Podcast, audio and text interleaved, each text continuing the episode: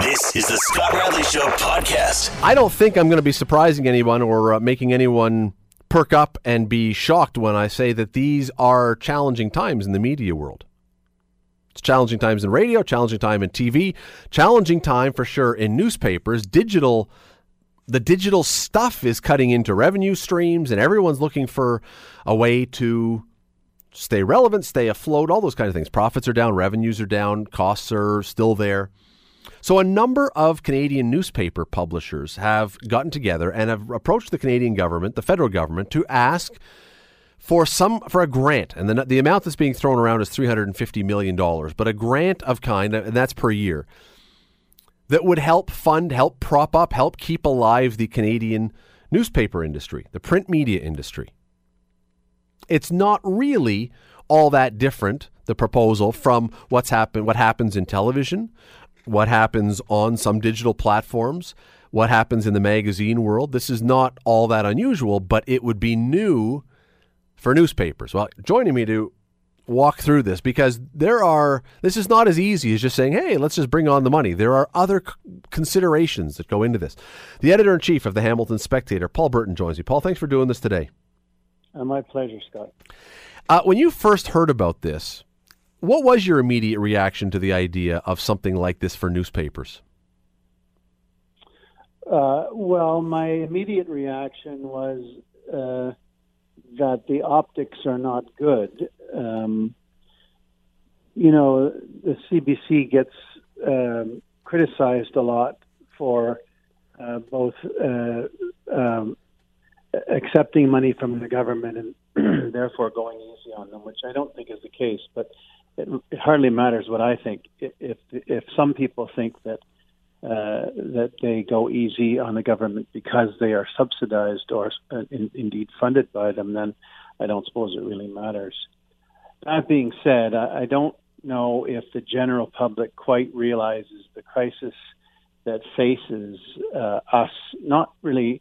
Uh, I don't mean us as a newspaper or media industry as much as I mean as a democratic society. Uh, you know, I, I was just looking at a poll today that says most people feel that they'll be able to get uh, plenty of local news without newspapers or or local media, and I I just think that's naive.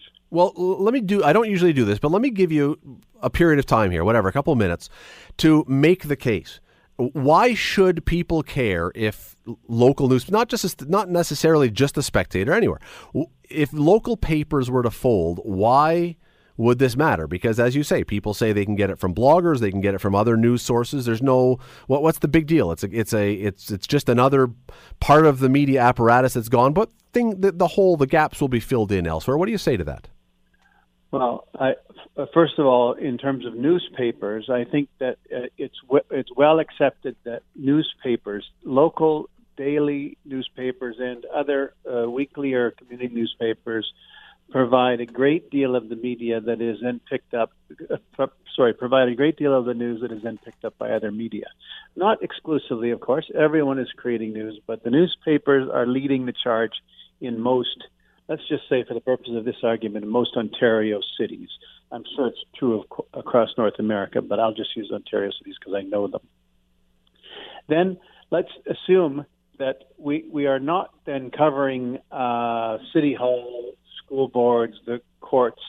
Then we're not therefore holding our elected representatives to account. They can do what they want, and it is really one chink in the armor of democracy. I hate to be so so um, dramatic about it. But it, in fact, uh, sooner or later, it, it, it, that's exactly what it will become.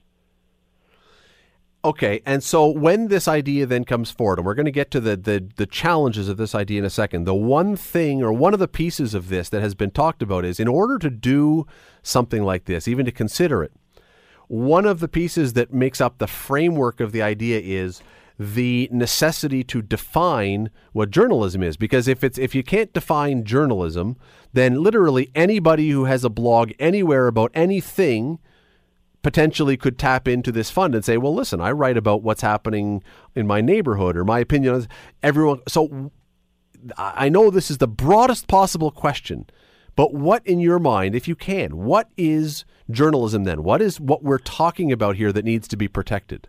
Well, uh, fair enough. You're, you're correct in that all kinds of people will be able to tap into that fund, and I don't think there's a problem with that. I don't know quite how that'll happen. I think it's early days yet to, de- to, to, to, to try and figure out how that might happen. But I would say that newspapers, local radio stations, local TV stations have a long history uh, of, uh, of providing reliable news and information to the community. They have a brand to protect. They correct their mistakes.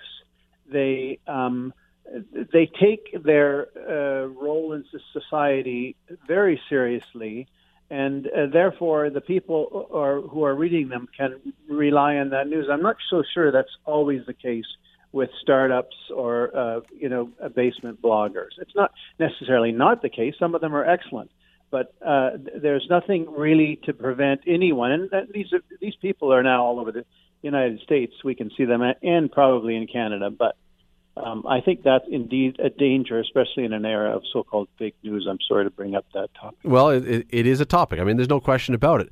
So, do you know of any other places other than, uh, and I'm not being sarcastic here, but other than banana republics or dictatorships or one-party governments, do you know of any places where there is government sponsoring of print media?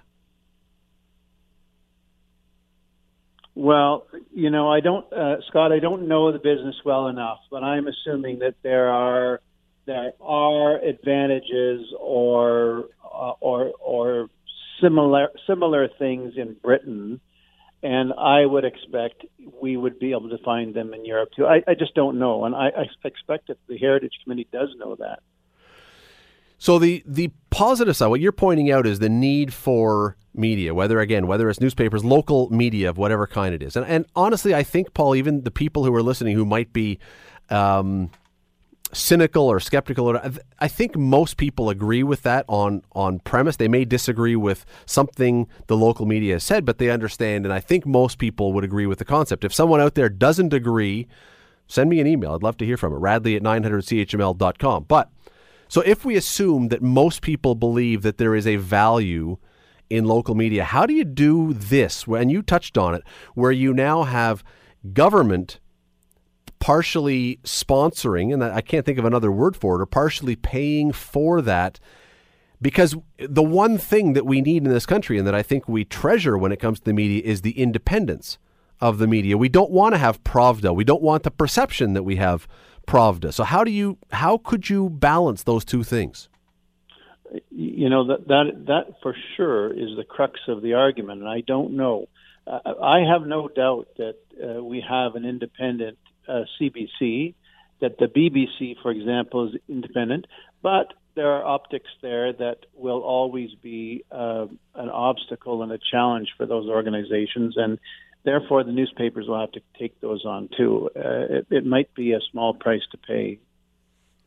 Well, let's. I mean, let's use the CBC example for just a second because it, it is the one place in this country that we can point to, and other than PBS, I suppose they get some government funding and NPR down in the states. There aren't a lot of them in North America that we can point to. And Paul, you touched on it right off the top when when you came on the CBC, because it gets its funding. There are those who argue that it is beholden to the people who give it the funding. And if you look at the last federal election, the Stephen Harper Tories wanted to slash funding to the CBC. The Justin Trudeau Liberals wanted not just to bring that back, but also add to it. And so anyone who's looking at this is saying, well, gee, I wonder who the CBC is going to root for in the election. There's a self preservation clause here. That that is, as you just alluded to, that is a difficult thing to try and dance around. It, it, it may be impossible to dance around. You may yeah. just have to accept it. I, I agree. It it it, uh, it, it it's a problem for optics, and as you say, it may be something we just have to deal with. I think the alternative is the thing that we want to think about. What is the alternative?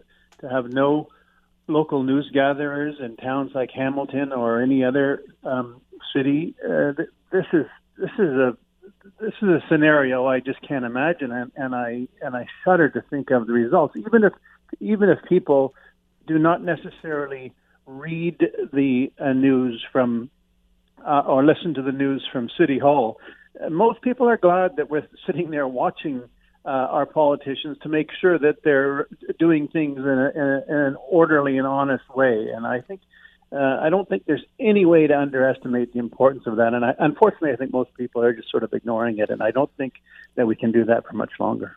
Paul, over the years, and I, I believe they still do, um, the city of Hamilton has bought ads in the Spectator, has bought ads in the local papers as well.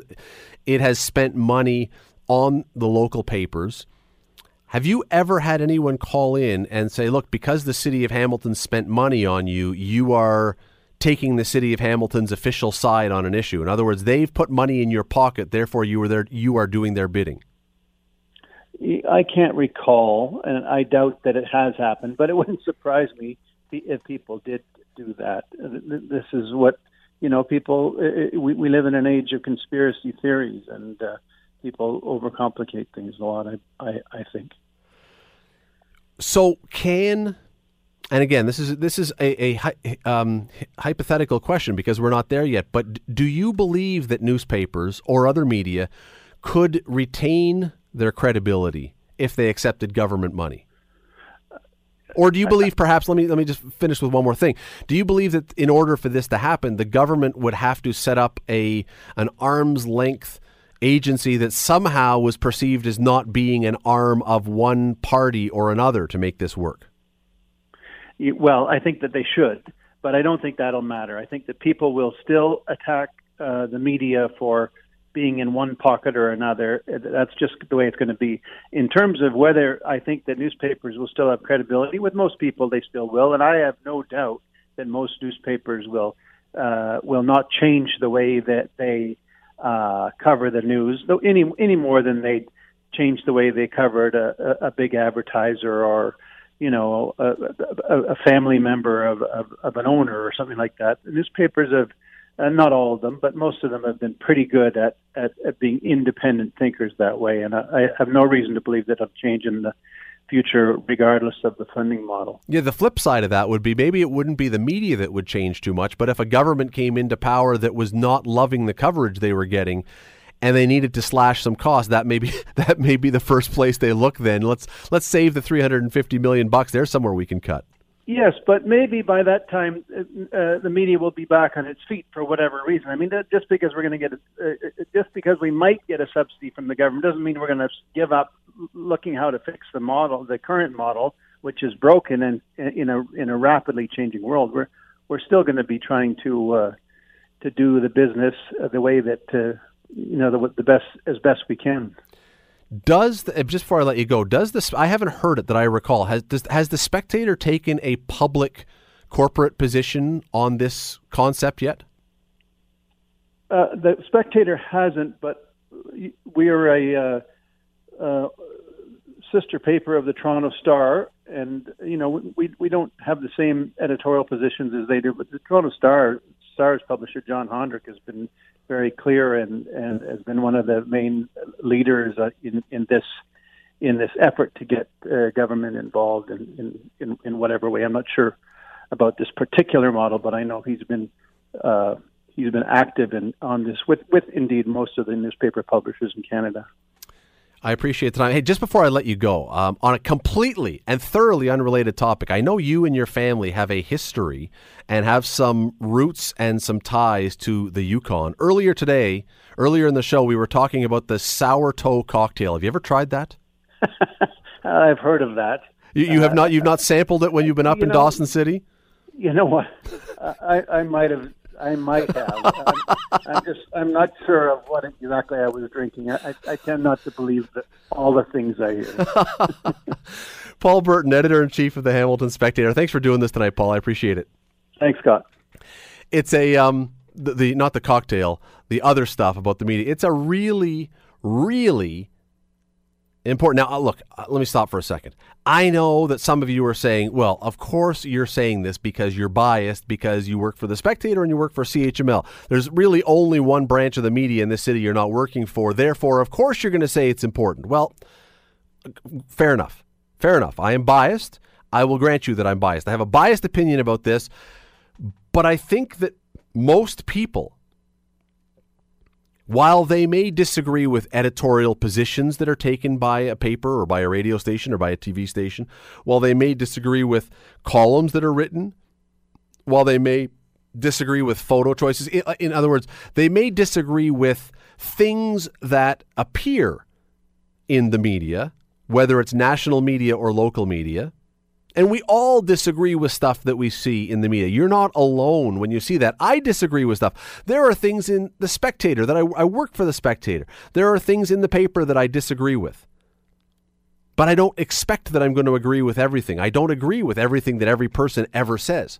You can have a difference of opinion, but I think that beyond the disagreements about the specific topics or the specific points of view, I don't think there are too many people that honestly look at our democracy. And again, as Paul says, not to get too erudite and too hoity toity here, but I don't think there's too many people that look at our democracy and say, you know what?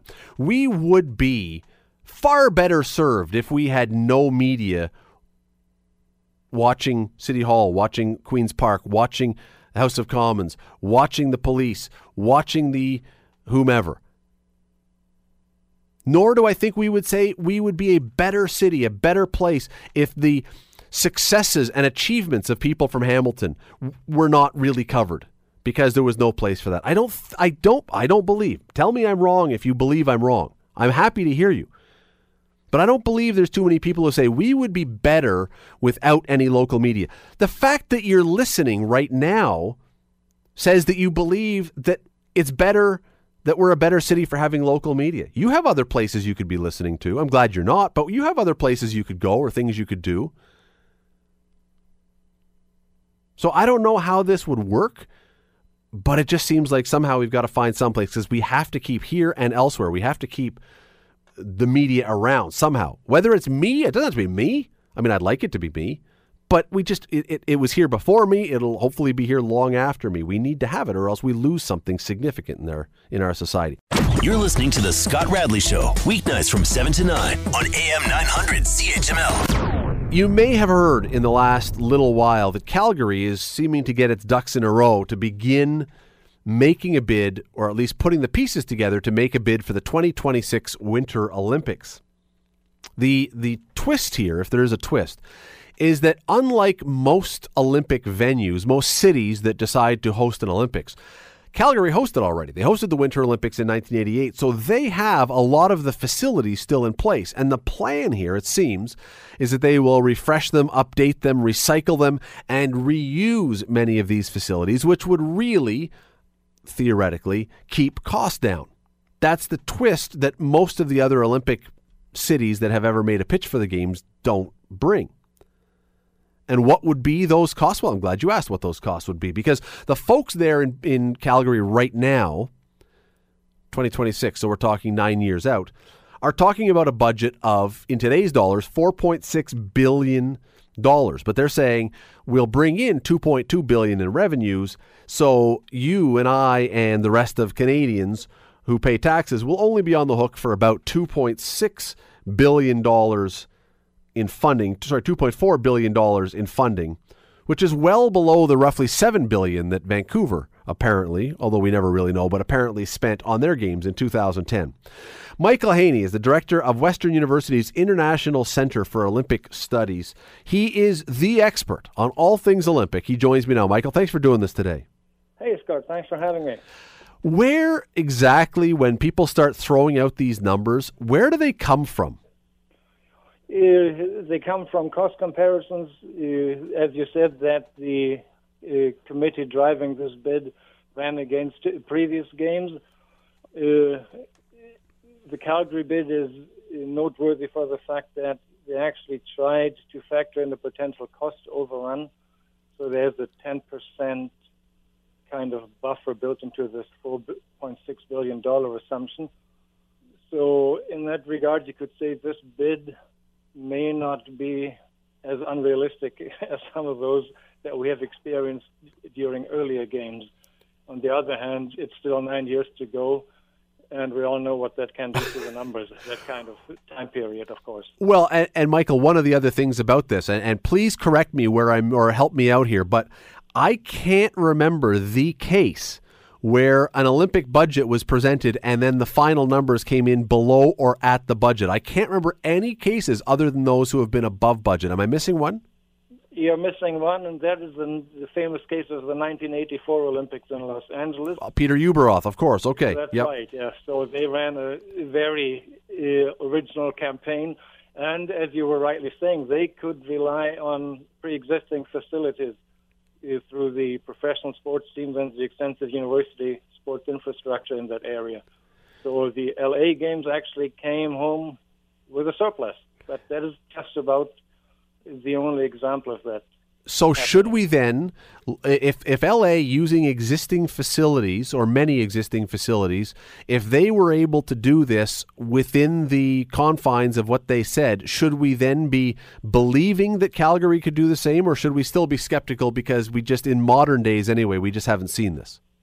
Well, we should still be skeptical, in particular, since even though they can reuse some of the existing facilities they have already indicated that they need A, a new hockey arena of all things. Of course. Uh, and B, a new field house, which, of course, for the Winter Olympics are some of the major cost drivers. They also will have to renovate the oval, which is still a the speed skating oval, which is still a world class facility, but that has aged, of course. They will probably have to do the same at the Canmore Nordic Ski Center, also a world class facility. And as far as I can see, they'll need a brand spanking new ski jump. The old one is considered obsolete by now, I think. And I suppose, uh, what happened to the athletes' village from Calgary? Well, that has gone into general housing, and yes, they also need a new athletes' village, and that's at this point uh, pegged at around four hundred and fifty million dollars in uh, construction costs. Well, the reason I, that one of the reasons I wanted to have you on is a obviously because of this news that Calgary is is in the news again talking about this, but also there was a report that came out maybe a couple weeks ago, maybe three weeks ago now. Um, we know that Sochi and Beijing had astronomical price tags for their two Olympics, but they are autocratic societies, regimes where they can pretty much do whatever they want. So no one's going to tell them, no one's going to vote them out for going crazy with this stuff. So that's that's whatever that is. But according to the World Economic Forum, I looked this up, London, their costs overran by 76%, again, according to that body. But the report that I'm referring to that came out a couple of weeks ago says Rio, that was supposed to be $4.6 billion. Sounds like a very familiar sounding number. because that's exactly the amount that Calgary is talking about. Rio came in at a little over $13 billion. Again, I'm looking at these numbers and I want to believe that with recycling and reusing facilities that we could in this country be smart enough to be able to keep costs down but every single case that I can find scares me. Well, and you're quite right, of course, because I think that even reusing the facilities, which of course is a good thing, but even that will not prevent these budgets from creeping up as we go through the years and approach uh, the actual event you cannot really peg these kinds of budgets over that long time frame. It's just not possible. And we should also keep in mind that this is a very current topic, of course, the whole issue of security mm. that has to provide it be provided for these games, as you can well imagine, under present circumstances. And that costing doesn't even show up in these budget developments because traditionally uh, security costs are met by the federal government, and provincial governments look after facilities. That has been the traditional division of costing for those kind of things. And the security budget at this point is estimated to be at least $600 million um, for Calgary 2026. Yeah, and, and is there any reason to think that would suddenly drop? Well, I, I don't see so. Uh, the person driving this bid, in fact, is a former police officer, so he is, of course, fairly knowledgeable with security matters. And his argument was that the games could be structured in a way that you would have facility clusters and athlete village clusters. And if you have clusters for which you have to provide security, that could lower budget costs as well. Uh, I'm still skeptical. That also sounds a lot like gated communities to me in a mm. way. which kind of isn't exactly the Olympic spirit you want to create. Uh, we always hear when we talk about the Olympics and, and when we say, okay, why do you want to have an Olympics in your country? And there are a couple reasons, and I think there are some very good reasons. And I, I mean, you you study this. Uh, I don't believe you're entirely a cynic on the Olympic movement. I think you also see the benefits. But before we get to what the benefits might be, one of the things that always comes up as a perceived or proposed benefit are the economic spin offs that would come from hosting the Olympics. First of all, what are the economic spin offs? And B, do we believe that those economic spin offs amount to the amount that we believe they do? Mm, well, the folks in the Calgary bid make the claim that they will generate about, right now, they have $1.8 billion of economic activity. And some of that is, of course, newly generated economic activity but other activities just a displacement. You can buy a ticket for the Olympic Games, or you can spend the money on buying yourself a, gift card at Chapters, you know, but you're not going to eat your hundred dollar bill. so, uh, some of the effects that are attributed to the Olympics locally are withdrawn from other areas of economic activity. So it would have to come mostly from tourism then tourism, and of course, well, construction creates economic benefits, undoubtedly, because there has to be a lot of construction, operation, maintenance. There's a lot of economic activity that is generated, but A, we would want to know how much of that ends up being paid by the taxpayer. Uh, B, how reliable are the estimates? And here again, the, uh, the economists who study these issues say, well, so far there isn't hasn't been a games a single games where these pretty uh, large claims about economic benefits and spin-offs have been verified. There is in fact even an argument, according to some economists, to say that the 2000 Olympics in Sydney very successfully went actually created a negative impact. Well, one of one of the things, uh, and Sydney is a perfect example because I recall when Sydney was on, one of the things that the Olympics were going to do was when you watch that, and they were.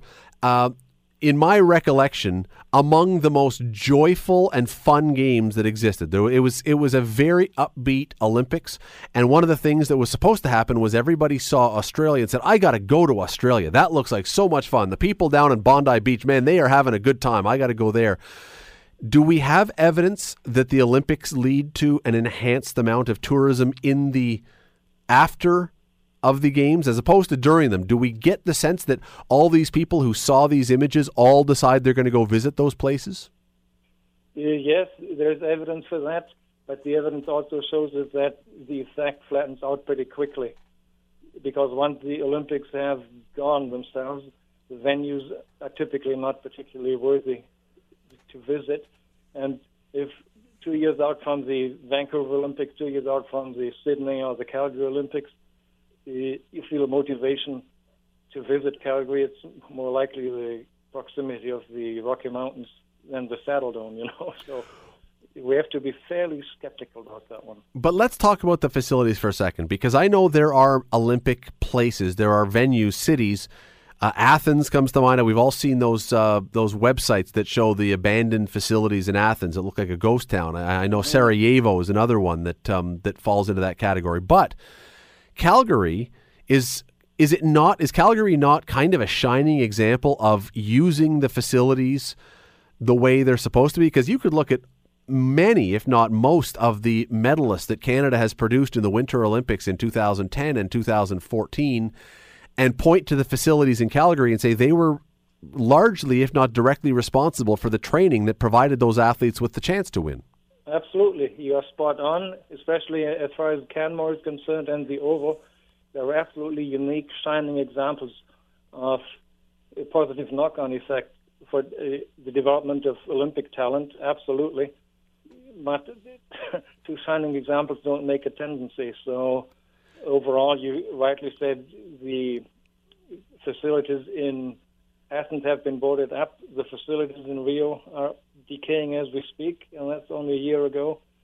Uh, even Beijing, with their very ambitious plans, haven't been really able to make permanent, regular use of some pretty stunning facilities. And Sochi? Sochi, Well, it's kind of it's, it's sinking back into the subtropic environment that it has implausibly been built in.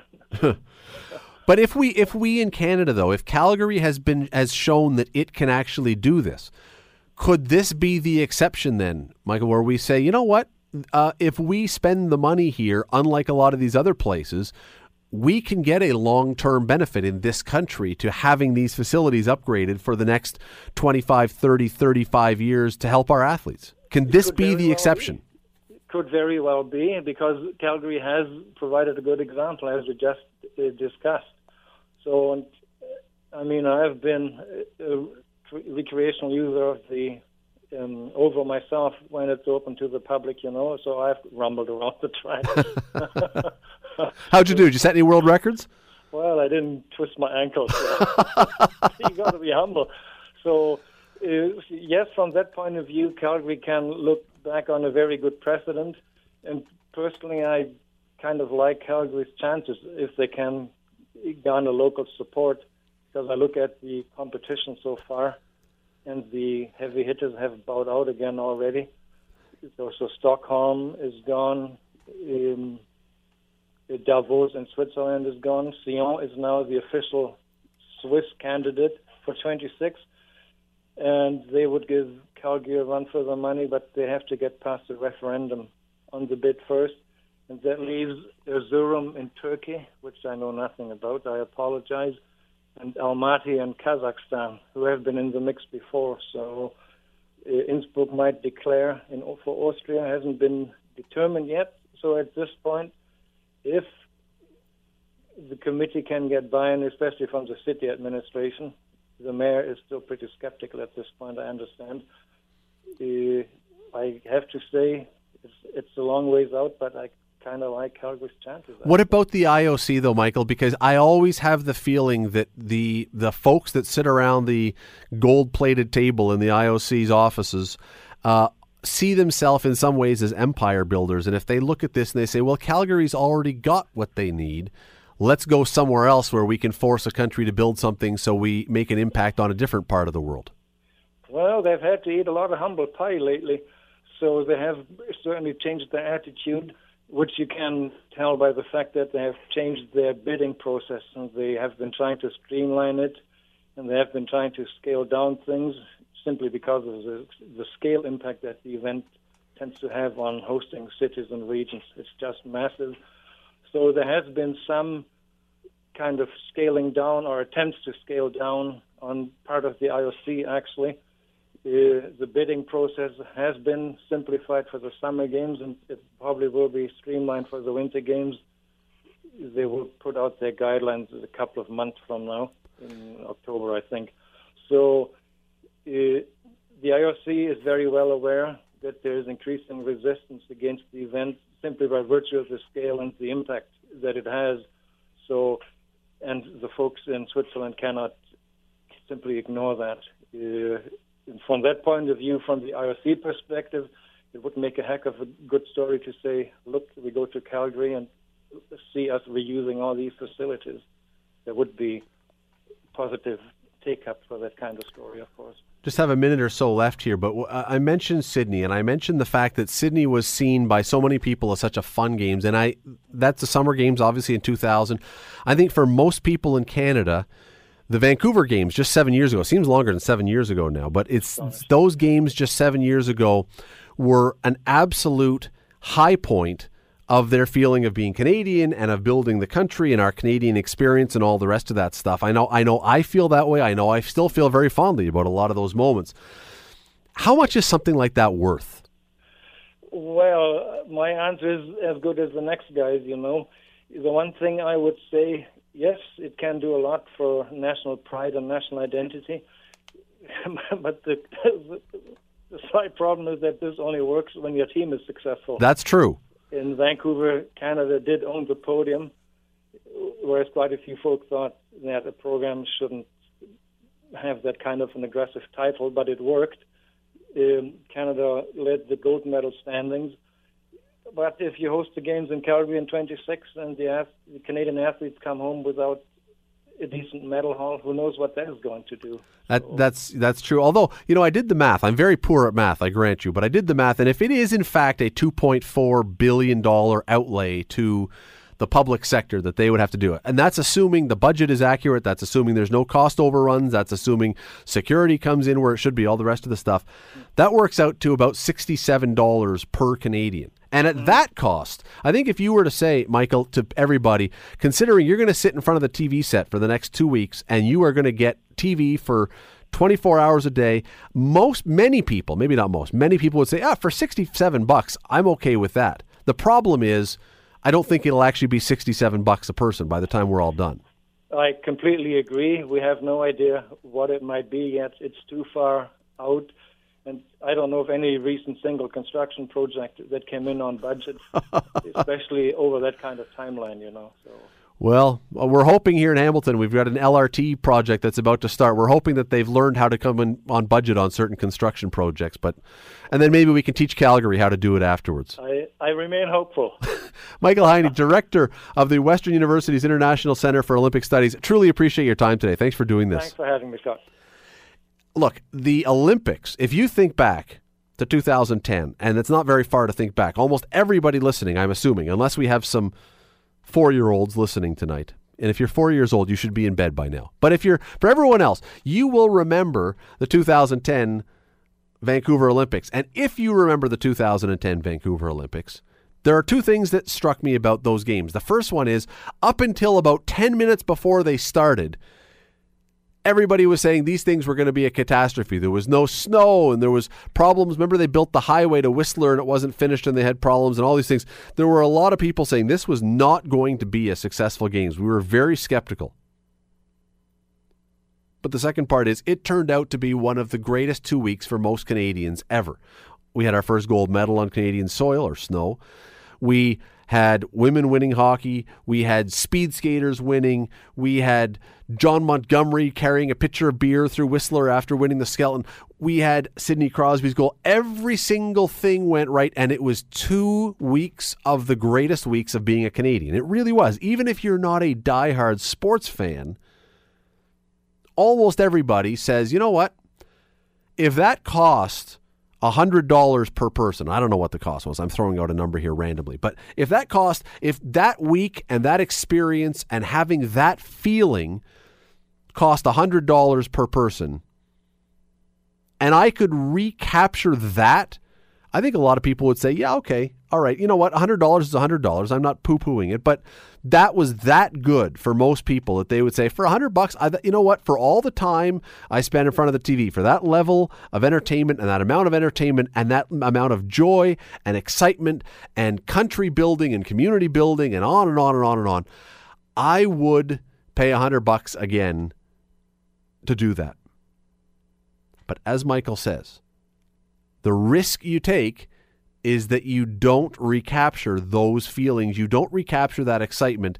And at the end of it, then you say, okay, what did we get out of it? Because at the end of Vancouver, you could clearly say, we got something maybe not tangible, but we got something emotional. We got something spiritual almost. I mean, sorry for, again, being so overwrought, but we got something legitimate out of that because we felt great as Canadians. Everybody wearing their red and white Vancouver Olympic mittens. Remember those? Everybody, it was a giant celebration across the country, the likes of which we haven't seen in a long, long time. And it went on for two weeks. If we could recapture that, if you had a guarantee that we could have those feelings again, I think most people would say, do it. Boom, sold.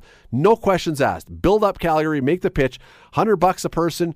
Yeah, it's $400 for a family of four. I understand that.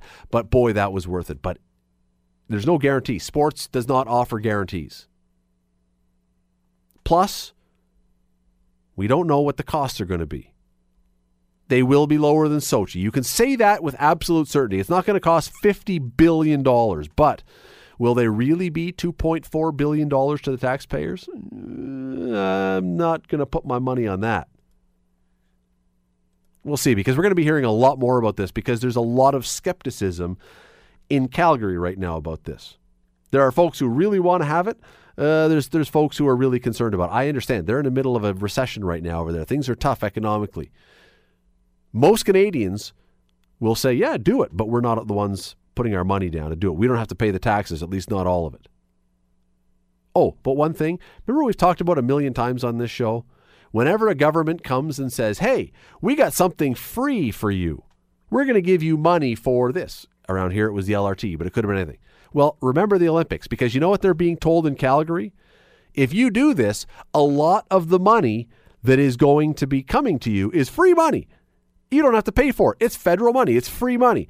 This is how it works. We get money for the LRT, but our taxes go to pay someone else's free thing and someone else's free thing. Nothing is free. Nothing is free. The Scott Radley Show, weeknights from 7 to 9 on AM 900. AM 900 CHML.